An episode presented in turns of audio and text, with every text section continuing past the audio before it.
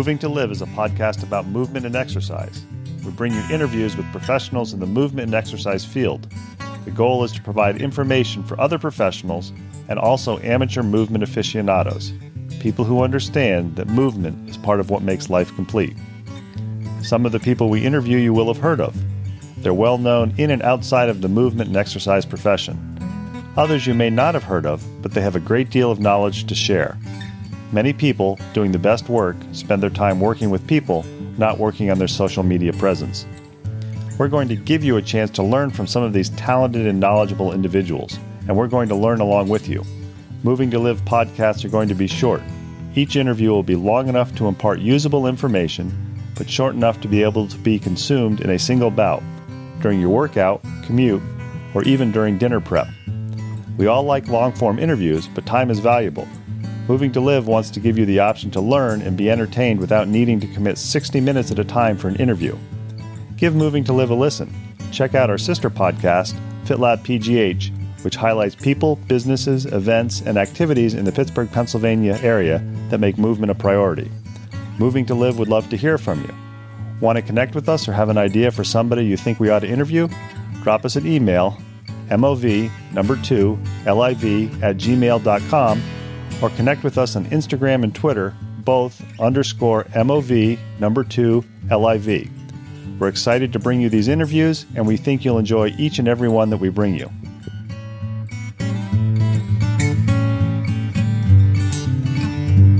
Thanks for tuning in for another episode of the Moving to Live podcast. If you like what you hear, please leave us some feedback on Apple Podcasts or whatever podcast app you listen to us on. If you have an idea for an interview, drop us a message through any of our social media channels. We're always looking for interesting people in the movement field who understand that movement is a lifestyle, not just an activity. Welcome back to another edition of the Moving to Live podcast. We are a podcast about movement and movement opportunities. We interview individuals who are involved in different aspects of the movement profession, all with the goal to break down movement silos. Along with our sister podcast, FitLab PGH, we firmly believe that movement should be treated as a lifestyle, not just an activity. Today, we've got a guest that we interviewed a little bit over two years ago who really had a interesting story about how he went from a failed baseball player to a personal trainer to a director of education at a national organization to a college professor. And I think one of the things that people often forget when they see that somebody's a college professor is it's not typically a nine to five job. It's not something that you just teach the two or three classes that you're assigned to teach. It often involves more than that. And there's often a variety of reasons why people who are in the teaching profession switch and even move halfway across the country. Today, we're with Dr. Jay Dawes, who is now at Oklahoma State University. When we talked to him a little bit over two years ago, he was at the University of Colorado, Colorado Springs. And I'm especially appreciative that Jay is talking to us because I know that at 12 midnight uh, tonight, or last night actually, he was at work collecting data, and we are at uh, about four o'clock in the afternoon. So I suspect we've got about 35 or 40 minutes before Dr. Dawes falls asleep. Jay, thanks for taking time to talk to Moving to Live once again. Yeah, thanks for having me, Ben. And rather than a failed baseball player, I'd prefer to be called aggressively mediocre. So aggressively, and actually, I'm looking at Dr. Dawes. Uh, he's on Zoom camera, and he's got his trophies behind him on his uh, office wall at Oklahoma State. there, there's so many. They deserve their own wall. Yeah. I think uh, one of the things that I always like to ask people when I interview them for moving to live, whether it's the first time or whether it's the second time, is you're stuck in an elevator. You've got your Oklahoma State uh, T-shirt on, and somebody says, you know, so what do you do there? And what's your boilerplate elevator speech? I'm Dr. Jay Dawes, and I take it from there. Yeah, you know, it's it's always tough to summarize it, but in a nutshell, uh, I'm an assistant professor of exercise uh, or applied exercise science uh, with a primary emphasis in research on human performance optimization for the tactical athlete. So, long story short, what that means is um, here at Oklahoma State, uh, I spend about 50% of my time uh, in a teaching role. So I teach two courses, one undergraduate, one graduate. Um, I mentor a handful of PhD as well as master's level students and try to kind of uh, help guide them through the research process and um, basically help them kind of achieve what their academic goals are. And uh, then in addition to that, 40% of my job is doing research um, in a variety of different areas, and about 10% of my time is spent doing service. Um, and that service um, is really a pretty broad umbrella for a whole variety of things as far as um, you know giving back basically to our, our department here at the university, uh, the university as a whole, the, the college, as well as the community.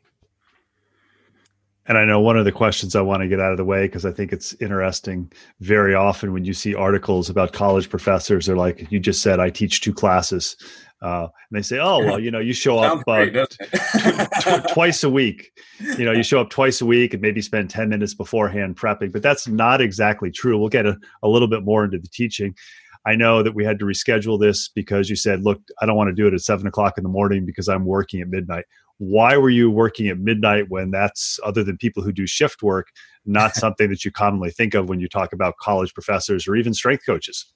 Yeah well i mean in reality the people that i do a lot of my research with are people that work shifts. So um, you know, in order to you know try and help serve them as best I can and, and, accommodate their schedules, you know, sometimes you you have unorthodox hours that you have to to accommodate, and uh, you know, fortunately, it's one of those things where I actually do genuinely love my job, and you know, going in and you know doing testing from midnight till 2:30 a.m. is actually a joy, believe it or not, and not something that is something that I actually dread doing. Um, and, and like I said, you know, when it's all said and done, it's kind of a cool story because not too many people, people do you know, going at midnight and, and do research with uh, cool people and doing cool things. So. and I know you said you're an associate, or excuse me, an assistant professor. You've yeah, got. I was an associate professor, but now, now I'm an assistant again. So. and that's a nice way to segue. You were at a different institution, and a lot of times you think somebody gets a tenure track job, and they say, "Okay, I'm set here for life." And you yeah. were at a, a different institution. You were tenured. You were an associate professor, which is kind of the middle level, assistant associate, full professor. And from all aspects, you know, had a pretty sweet gig and you made a decision to pack up your family and move them a couple of states, not halfway across the country, but a couple of states away to Oklahoma State University. You know, how did how did that come about, and what was the decision that uh, brought that on? Yeah, you know, it's one of those things where this the position that I'm in now is was my dream job 20 years ago, as far as from an academic perspective um, it was one of those positions that I, I, wanted it, but I never thought I would have the opportunity to, to get it. And so, uh, you know, a couple years ago, um, I was actually approached by a couple people in the department who uh, were my mentors, and they said, "Hey, you know, we we have a position open. We'd really like you to apply." And uh, you know, at, at, that point in time, you know, I was an associate professor, you know, full tenured position, and you know, it, it's it's kind of hard to you know think about weighing that out and walking away from it. But quite honestly again with the people that are here um, the team that we have and you know the opportunities that oklahoma state provides it was one of those things where you know i always would i would have always regretted if i hadn't made the jump. And you know even taking a step back as far as rank is well worth the, the opportunity that's here and, getting to work with a team that's just a phenomenal group of people. Um, you know it's it's one of those things we're coming into work every day working with a team like this. It's you know it's a true collaborative environment. You know everybody's rooting and pulling for one another and uh, it's just been fantastic. And you know there is something to be said for uh, people from oklahoma. Um, you know it, they're just good people here. Uh, i say that being in oklahoma so i'm obviously a little bit biased but and i think what you also haven't said you're at oklahoma state now and that's where you did your undergrad also correct? Um, no i did not but i did my master's and my phd so, you know, I, I, probably am, you know, one of those few professors. I mean, I, I would venture to say in the top one, two percent who actually get go get to go back to their alma mater and, and teach. So, you know, as far as the university goes, it's hard to imagine me being more invested um, than I could possibly be here. So, and I know one of the other things that people often think about, you know, as much as we'd like it to be, college professors aren't at the upper echelon of what they bring in in money. And I know from talking with you when you were thinking about making the move, one of the things that kind of made us attractive is the opportunity for your kids to potentially go to Oklahoma State also. Yeah, you know that that was one of the major benefits is you know that there is a tuition benefit here, so you know that that will certainly help out financially in the long run, and um, you know also it's gained me some favor with my father-in-law because his alma mater was Oklahoma State as well. So now that I've pretty much guaranteed him three grandchildren that will graduate from Oklahoma State, uh, he, he's you know giving me a little bit extra favor on that. So, and of course, I know as somebody who went to Auburn University, where Auburn and Alabama were bitter rivals, my question would be what happens if one of your kids figures out a way that they want to go to Oklahoma? well, as I've said before, they can go wherever they want, but their money's going to Oklahoma State, so that's fine. We're talking with Dr. Jay Dawes, who's at Oklahoma State. You mentioned at the beginning of the interview that uh, your three main areas of responsibility are teaching, research, and service. And I think a lot of times people think of college professors, they think that either they don't do any teaching at all and they do all research, or they do all research and they hire adjuncts or uh, temporary faculty to do the teaching. But what's really never talked about a whole lot is the service. And i'm wondering if you could talk a little bit more because you've been at two different institutions. You know what exactly for you specifically constitutes a service and i think one of the things that's important for listeners if they're thinking about going into academia or they don't understand it is you don't get additional money for this this is part of your responsibility and it's one of those things if it's anything like the positions that i've been at and currently i'm at it's kind of a gray area you almost have to in some instances use your imagination and not in a negative way, but sell it or explain to people who maybe don't understand what your expertise is. Look, this is what I'm doing, and it counts as service. Right, absolutely. Yeah, and, and that's one of the things. You know, service is one of those you know areas that that does tend to be a little bit fuzzy at times, depending on kind of what your uh, areas of expertise are. You know, I think when you look at service from a university perspective, the things that are going to be more um, mainstream would be you know doing uh, service on different committees within the university at the uh, you know, university, the college, and the department level. And, and those are ones that are a little bit easier to um, uh, kind of comprehend and, and, get people's head wrapped around. You know, with what I do in particular, um, you know, I spent majority of my career as a as a practitioner, and, and I still coach even to this day. And for me, like part of what I do is help provide guidance and um, act as a resource for different you know organizations, agencies, strength coaches, and, things of that nature to help guide and, and steer best practice and, and, really work with them to, to help make sure that they're getting their um, you know either either first responders, military personnel, or athletes the best possible programs and services that they can um, can give. So you know that that gets a little bit um, again challenging as far as trying to like quantify that because you know a lot of times it's not something where you're you know when, when I pick up the phone and I talk to somebody, I don't start the timer. Um, and, and, you know, and there's a lot of projects that you know we, we do, um, you know, collaborating with other groups that you know they don't make it to a CV, they don't make it to you know a line item on you know a, a you know development plan or anything of that nature. It's just kind of what you do as part of you know the responsibility you have as far as um, you know being in the position that you're in. So you know, you know, I guess you know to answer your question, I, honestly, even in my answer, it was pretty vague. Um, but I give you give you a couple other for instances. Like um, there's several law enforcement agencies that I've worked with in the last year that have been looking for guidance as far as developing um, you know occupational tests and validations, looking at injury prediction for their cadets, um, things of that nature, and, and, really just trying to provide information to them based off the research that we've done and you know uh, different um, people that we've worked with to, to kind of help guide them and, and give them some advice as far as how to proceed with their operations. And I know the other area that you're heavily involved in is in research with tactical. And I think this is a great opportunity to get some information out there. A lot of times when people hear the term tactical, they think, oh, you know, special forces in the military. Um, and they don't really think all of the other things that are involved with that. So, in your experience and in your expertise, you know, if you could explain to the listeners, you know, when you hear tactical, you should think more than just, uh, you know, Army Rangers, Navy SEALs talk a little bit about what uh, the tactical individuals that you work with are. Yeah, and, and really that's the thing is like when you look at look at first responders, I mean that really goes from you know everybody who's you know elite special forces from you know Navy SEALs to people who are you know dispatchers who are you know kind of cyber warriors, you know so individuals who are doing a lot of their work behind a computer and you know trying to help keep you know the the country and you know our community safe as well so there's there's really a wide range of individuals when you look at that tactical space. And i think you know a lot of times you know we tend to gravitate toward um, you know the special teams and you know the you know people that are kind of at the uh, upper echelons as far as from a performance standpoint in that area because you know we know they're in high risk situations. We know that they're going to be doing things that are highly physically demanding.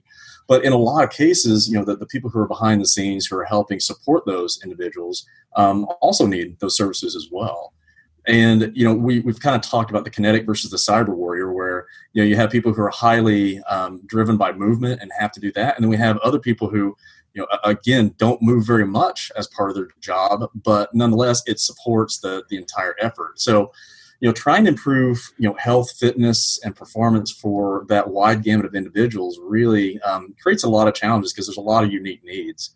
Um, you know m- many times you know when you look at working with athletes in particular, you know, you look at a group, for the most part, it's relatively homogenous. I mean, you know, you can go in and, and for the most part say, you know, probably everybody's got a decent amount of power and strength and speed and agility and things of that nature. And certainly you, have got your outliers one way or the other, but you walk into a law enforcement agency or you know even a firehouse i mean it, I, have joked before is like a lot of times it's like walking into a department store. Is like you get a pretty good cross section of the the population where we have people who are amazingly fit and people who you know got some things to work on. And uh, you know trying to create programs that are going to meet the needs of those uh, diverse individuals is is a challenge for a lot of people especially you know the individuals that are first responders who have been tasked to help provide those services to their um, colleagues and I know one of the things that just occurred to me as you said this, you mentioned cyber warriors.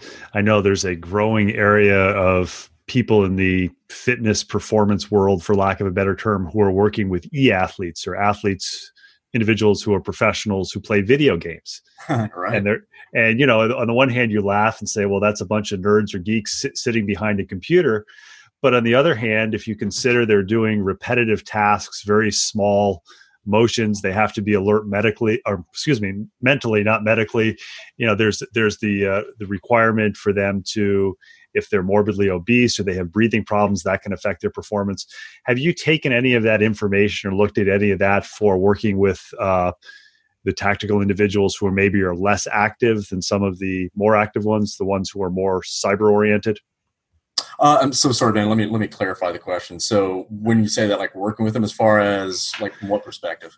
Well, there's a there's a small but growing body of research uh, and applied information on working with e athletes or people who play video games professionally. Have you looked at any of that information and possibly thought about how that could kind of piggyback or go over to the more general work that you do with your tactical athletes? Yeah, probably not so specific as the e athletes, but you know what we have looked at is you know some of the stuff that's done with um, like war fighters and things of that nature. So people, you know, who maybe have to sit in a cockpit for you know an extended period of time and have to have you know razor sharp reaction time and you know uh, perceptual and decision making skills and things of that nature. Um, so we do look at that. Uh, most of the people that I work with, it's um, there's not necessarily as large a sense of urgency because I don't necessarily work with anybody who's in in that space that's uh, would be considered like your cyber warriors. Um, but the big thing that we really try and focus on with them is you know the the stress of the job um, and, and looking at you know what what is the job doing to you. So you know as we know now, you know sitting is really not uh, the best thing for long term health and fitness, and you know they spend a large majority of their time sitting in a chair. Um, so a lot of times, what we try and do is approach their training and their programming by you know trying to undo what the job is doing to them.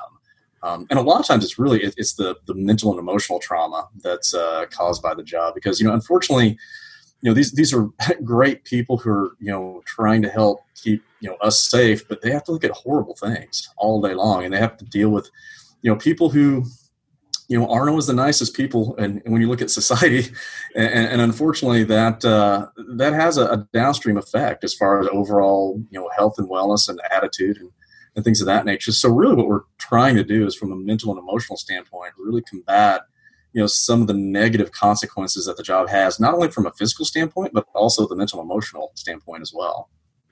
And what are some ways in a in a practical setting that you you address and provide them with tools to deal with the mental and emotional stress that occurs from the job? Yeah, I mean, one of the things, I mean, and, and it sounds, you know, trite, and, and, we all probably know this, but exercise is a fantastic way to uh, to help ameliorate some of those stresses, and you know, basically to, to switch focus as well from you know the um, the things that they're having to work on on a daily basis that may be, you know, again, a little bit more you know not quite as pleasant. Um, some of the things we've actually looked into is like some work that's done with trauma. Um, there's been some pretty good evidence that shows, you know, uh, you know, I know in the past, you know, both of us have done a fair amount of running, um, but there's actually a lot of evidence now that shows that doing things like maybe trail running um, or things that um, you know cause you to have to switch your attentional focus between different objects you know like, like fall avoidance and things of that nature might actually be more beneficial um, from a uh, brain stimulation standpoint as well as a stress standpoint than just like grinding out miles on a treadmill or you know elliptical or, or whatever it may be. So you know trying to integrate some of those things in where you know we, we can kind of switch the focus off of just you know grinding out mileage and grinding out uh, you know a certain duration of time to things that keep them mentally active and kind of switch their focus from um, those internal thoughts that you know may you know maybe carry over from work to things that are a little bit more you know performance and you know maybe even kind of play oriented as well you know trying to you know meet different challenges and things like that and, and different workouts and so on and so forth. And what's been the feedback from the uh, individuals that you've worked with doing this for the maybe the ones who have that grind mentality you know if I run more miles, it's better. Or if I spend more days in the weight room and bench press more days, and that's better. And, and the idea of what you're describing is physical play is kind of like, well, but that doesn't make sense. How do they respond? Uh, so I, I, think the thing about it is, is you know, it, it's you know, as I said before, you've got all kinds of people, and it's got to match their style. So with those folks, we try to find things that are going to be physically challenging. That's going to kind of put the tick in the box for them in that way um, versus trying to force them into a mold that doesn't fit them. Um, like to, to give you an example, like you know, for the people that tend to be like more grinder type people, we do things that are um, they're called complexes, where you may do a series of three to four exercises with a dumbbell. They're all done together in a row, and you try to do like three to four rounds of that without ever putting a barbell or a dumbbell down. Um, so that that's very you know from an endurance standpoint it's really really challenging and people who tend to be grinders really do enjoy that type of stuff. You know other people have want nothing to do with that whatsoever. You know so some people you know if i were to tell them that hey this is what you need to do they would literally never talk to me again. You know so really what it is it's I think the big challenge is like you actually have to sit down and know the people and talk to them and find out what are your wants, what are your needs, what will you do, what won't you do, because it's got to fit their personality, it's got to fit their style, and it's not a one size fits all approach. Which, quite honestly, from a, a, research perspective, is one of the massive challenges that I have as far as trying to do research studies um, within these populations, because you know a lot of times when we work with athletics or um, you know different groups. We'll give you you know here here's your set program. You're going to do this. We'll make some modifications and tweaks here or there. But you know as i said before you know we've got some people like literally that were professional athletes that are in this space and others who have never done anything really active at all uh, outside of their job. And we're trying to find things that are get them motivated and excited about working out. And you know, unfortunately, that's not you know a one size fits all approach. Just does not work. Um, so subsequently, from a research perspective, that that isn't super clean. but I, I, think that's the challenge is like trying to be in that space and trying to give them what they need is really trying to um, adjust it based off what their goals are and making sure that, that you know it, it fits fits what they want and not necessarily what I'm trying to do just to get a research study published. I'm curious with the individuals that you work with, with their job responsibilities, is it a requirement that they pass a specific fitness test, or does it depend uh, from what, one organization to another what you work with? Yeah, it widely varies. So, depending on the organization, um, you know, a lot of organizations will have set fitness standards that they utilize. I will say this: the overwhelming majority do not. Um, one of the major reasons for that is, you know, trying to develop a validated fitness standard is incredibly difficult. Um, and, and, you know, subsequently, there's a lot of lawsuits that surround that area as far as you know, uh, you know, what is the minimum level of physical requirement that's necessary to actually do a job, you know, efficiently and effectively. And, and you know, there's a lot of these, you know, a lot of agencies will set fitness standards and get taken to court and try and defend it. And honestly, it's a very, very hard number to defend unless you've done you know a, a, true validation study with it. And even in that case it's still a challenge? So you know you, you couple that along with um, you know a lot of things related to uh, union type um, activity and things of that nature. A lot of people just choose not to incorporate um, fitness tests that are based off punitive measures. So you know a lot of agencies will have voluntary fitness programs that may have some like aspirational standards um, but very few now um, do actually have ones that's a hard, you know, you know pass fail type standard. I can imagine that there are some individuals that you work with that it's you know they just uh, take to it like a duck on water. It's like finally somebody who can give me more information and explain you know why why is it that I can't bench press three days in a row or why can't I run you know 15 miles after work all five days of the work week. Hmm. But then you probably have and, and your job with them is probably to down regulate them or tell them that you know less is more across all aspects. But then you probably, if it's anything like people who work in the wellness arena, you have groups of people, hopefully relatively small, who you know you come in and you say, you know, I'm Dr. Dawes or I'm Jay. I'm here to help you with the improve the uh, the fitness, and they look at you and say, ain't going to do it don't have time not going to do it unless you pay me how do you approach how do you approach those individuals when you're kind of brought in and they look at you and say yeah it's just not going to happen I, I, honestly I, it's one of those things where you know they're human beings and obviously i'm invested in them and you know, if they ever need my help, I'm there for them to help them. But the, the reality is, like, they're grown men and women. So they've got a choice. And the thing about exercise, like, it's got to be a personal decision. So it's one of those things where I just let them was like, hey, I'm a resource. I'm here. I'm available. If you ever want to talk about this, that's great. If not, I mean, if, if you want to talk about your favorite baseball team or football team, I'm happy to do that too. But I mean, a lot of it is relationship driven. I think you know it's it's one of those things where a lot of times when I come in, I think there's this perception like, oh, great, here's going to be this guy that's going to force exercise down our throat and, you know, try and, you know, uh, make us do X, Y, and Z that we don't want to do. And, and that's really not the case. I mean, it's, it's one of those things where I'm there to help. Um, if I'm able to do that and they would like me to do that, I'm, I'm all in.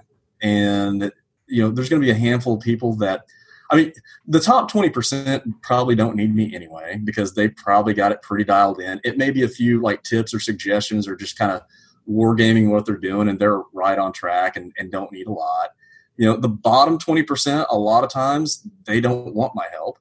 Um, and in that case, you know, again, I'm, I'm, there if they need me. And then, you know, the, the, there's the people in the middle who, you know, sometimes they need advice, some need full on programs you know it, it's really just kind of a, a, mixture of you know all kinds of people. And i think that's the thing is that, i mean the, they're people. So you know it's one of those things anytime you're working with people um, it, it's not always going to be perfect as far as what the programming looks like and you know what the needs are. And and uh, really you're just trying to help serve them with, in whatever capacity that you can we're talking with Dr. Jay Dawes, who is an assistant professor at Oklahoma State University, specializing in working with tactical individuals and first responders. You've mentioned some of the various ways that you are available and are a resource for individuals involved in this field. How does that integrate with the work that you do, if at all, with uh, a nutritional standing? Do you commonly uh, associate or work in conjunction with uh, a registered dietitian or somebody who can offer dietary recommendations?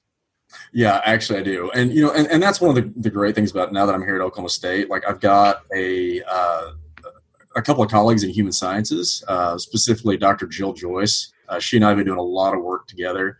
You know, trying to look at dietary records of uh, you know law enforcement officers, firefighters, military personnel, Army ROTC, and trying to you know kind of see one like what what's the culture what's the climate what's the environment what are they doing? And then are there any low hanging fruit things no pun intended on that that we that we can do that will help just move the needle a little bit to you know get them you know to, toward better health? And, and i think that's the big thing is like not trying to completely you know dominate or change everything and you know try and put people on special diets because i mean one it's not practical and two it's hard to sustain but it's just trying to move toward better health and wellness in, the long run. So yeah, for me, I've, I've, been very fortunate to have somebody that I work with that is an actual RD. Um, you know, in, in, my position from a scope of practice standpoint, you know, I'm able to provide some real basic um, nutritional education and you know provide guidance on generally well accepted practices. But to go in and actually uh, detail out a nutritional profile for somebody, or uh, you know, say, hey, at, at you know 10 a.m. you need to have a turkey sandwich and you know uh, you know carrot sticks. I can't do that, but you know Jill's in a position where she can. So you know having having that person as an asset uh, and, and, a colleague has really really helped out. And I think that's that's the one thing that ha- has been great, especially moving toward um, you know this tactical space. Is there's a lot of people out there who are more than willing to help. And, and quite frankly, there's a lot of people out there that know a whole lot more than I do and I think that's one of the things is you know it's it's sometimes you got to be pretty humble about what you know and what you don't know, and use your network. And you know, if if you're the smartest person in the room, you're probably doing something wrong. so I think that's the one thing that I'm probably about the only thing I'm very good at is recognizing people who are smarter than me and going out and reaching out to them and, and making sure that you know again i don't do a disservice to the people that i'm working with and you know that they are getting what they need. And you know honestly most of the things that i do like i bounce off several of my colleagues and you know get input and get advice to make sure that you know the things that we're, we're promoting are actually going to be the best best things for them. I know one of the things that you've emphasized both in this interview and just when i've talked with you outside of the interview is the fact that there really is not a uh, homoge- homogeneous group of individuals. It really is heterogeneous. And there's, as you said, I think you described this like going into a department store. Yeah. I'm curious with with that in line. I mean, you've you've said you know you have to individualize programs to some extent, but I know one of the other things that we haven't really touched touched on, but I think it's really important everybody thinks of strength and, t- and, conditioning as helping to build and strengthen teams. And if you go into a collegiate or a high school setting or unfortunately probably now as young as five or six years old setting you know before a competition they're going to be designing strength and conditioning programs for they so they peak at a specific date before the actual competition or before practice. You know there's there's going to be somebody out there somebody like you or somebody like me leading the dynamic stretches leading uh, a variety of other warm up activities. And yet the individuals that you work with don't have that advantage. They can't get called out on a fire call and say oh hold on a second. We've got uh, 15 minutes to warm up before we get on the fire trucks Right. Um, you know, you, on the one hand, you think about uh, SWAT team members and things like that, but really across the board with first responders, they may not have time to warm up. How do you approach that? And how do you approach the fact that the standardized type of periodized training that so many personal trainers and strength coaches like to adapt isn't really well suited for somebody who is working in a first responder or tactical field because they have to have a pretty significant level of fitness most of the time, if not all the time, they can't say, "Oh no, no, today's not a good day for me to chase after you. I, am tapering." right. yeah, I mean, really, a lot of it gets down to you got to be flexible. Um, you know, so over, over the last couple years, you know, I've had some colleagues and you know that, that I've talked to, and you know, we kind of like to deem it flexible periodization. Um, so, bottom line, there there is kind of an overriding plan, but the the plan has to be adjustable and you know recognizing that you know most of these individuals don't have to be exceptional at anything at any one time but they need to be extremely okay at everything. So you know they, they've got to you know have a decent amount of strength a decent amount of muscular endurance of cardiovascular fitness um, you know mobility flexibility because you know as you said before you never know when something bad's going to happen. And you know, ideally, you know, everybody's you know warmed up and ready to go before you know that you know something bad occurs. But we know that's not the case. So, you know, one one of the main things that we're just trying to do is approach it from a standpoint is like if we build a bigger capacity and you know we improve your flexibility, your mobility, your your overall strength, your you know cardiovascular endurance. You know, when you get called in that situation that's not exactly perfect, hopefully you have a greater capacity before you break. Um, and you know realistically that that's the best we can really do. Um, and, and i hate it because you know i had a good friend you know say it not too long ago. It was like you know no matter how big you are you're not gonna you know be bigger than a bullet. And, and that's a hard prospect too because you know we, we want to give people every opportunity to be successful but you know there's there's there's some things that we can't control. And, and that's tough. And that's that's really tough especially for me like you know with, with the groups that I work with, like we develop some pretty strong relationships. And you know, some of my best friends in the world now are law enforcement personnel and firefighters. And you know, it, it's it's tough because you know you know what you can do, you know what you can't do, and I think from my perspective, you know, you just give them every opportunity they can to be successful. But you know, in reality, it, it's not.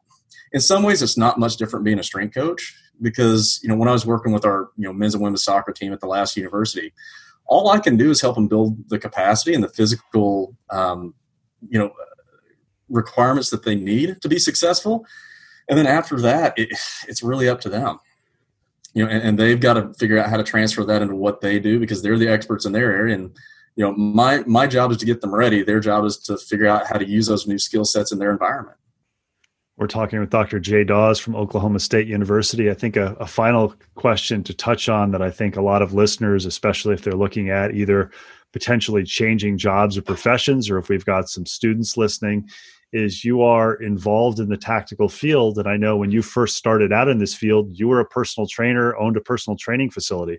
For somebody who maybe is still mobile or looking for that right spot, what are some suggestions you can offer where they can gain insight and some education. So when a job comes up in this area, maybe not as a researcher, if they're just a bachelor's or master's, actually not just, if they have a, a bachelor's or a master's, they don't want to be in a teaching setting. They don't want to be in a research setting, but they want to work with these first responders and tactical athletes.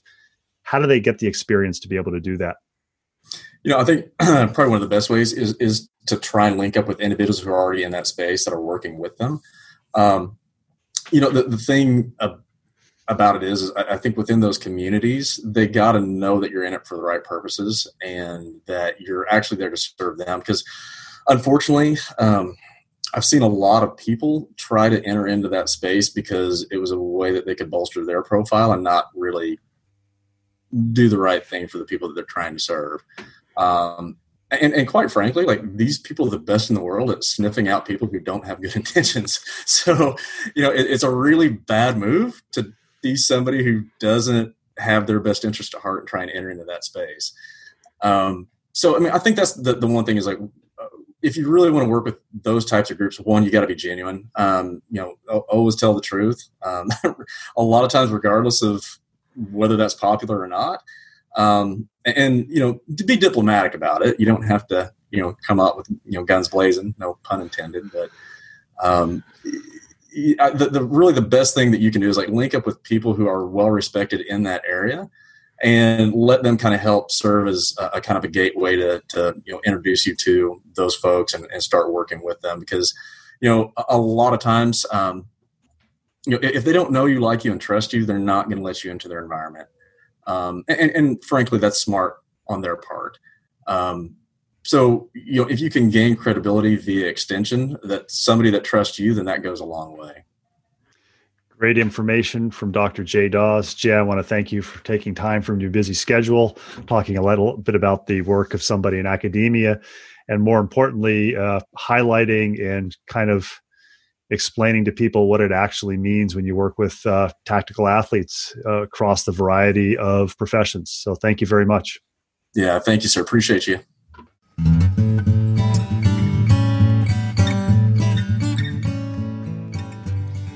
Thanks for listening to the latest episode of Moving to Live. Make sure you check out the show notes for contact information for our latest guest, as well as links about all the things we talked about. Intro and exit music is Traveling Light by Jason Shaw. You can subscribe to Moving to Live on Stitcher, Apple Podcasts, and Google Play and be notified about new episode releases. Have any questions, comments, or suggestions? Drop us an email, MOV number 2 LIV at gmail.com. Connect with us on Twitter or Instagram, both underscore MOV number 2 LIV. Please tell your friends about Moving to Live. It's a go to place for information for movement and exercise professionals and amateur aficionados who understand that movement is part of what makes your life complete. Until next week, keep on moving.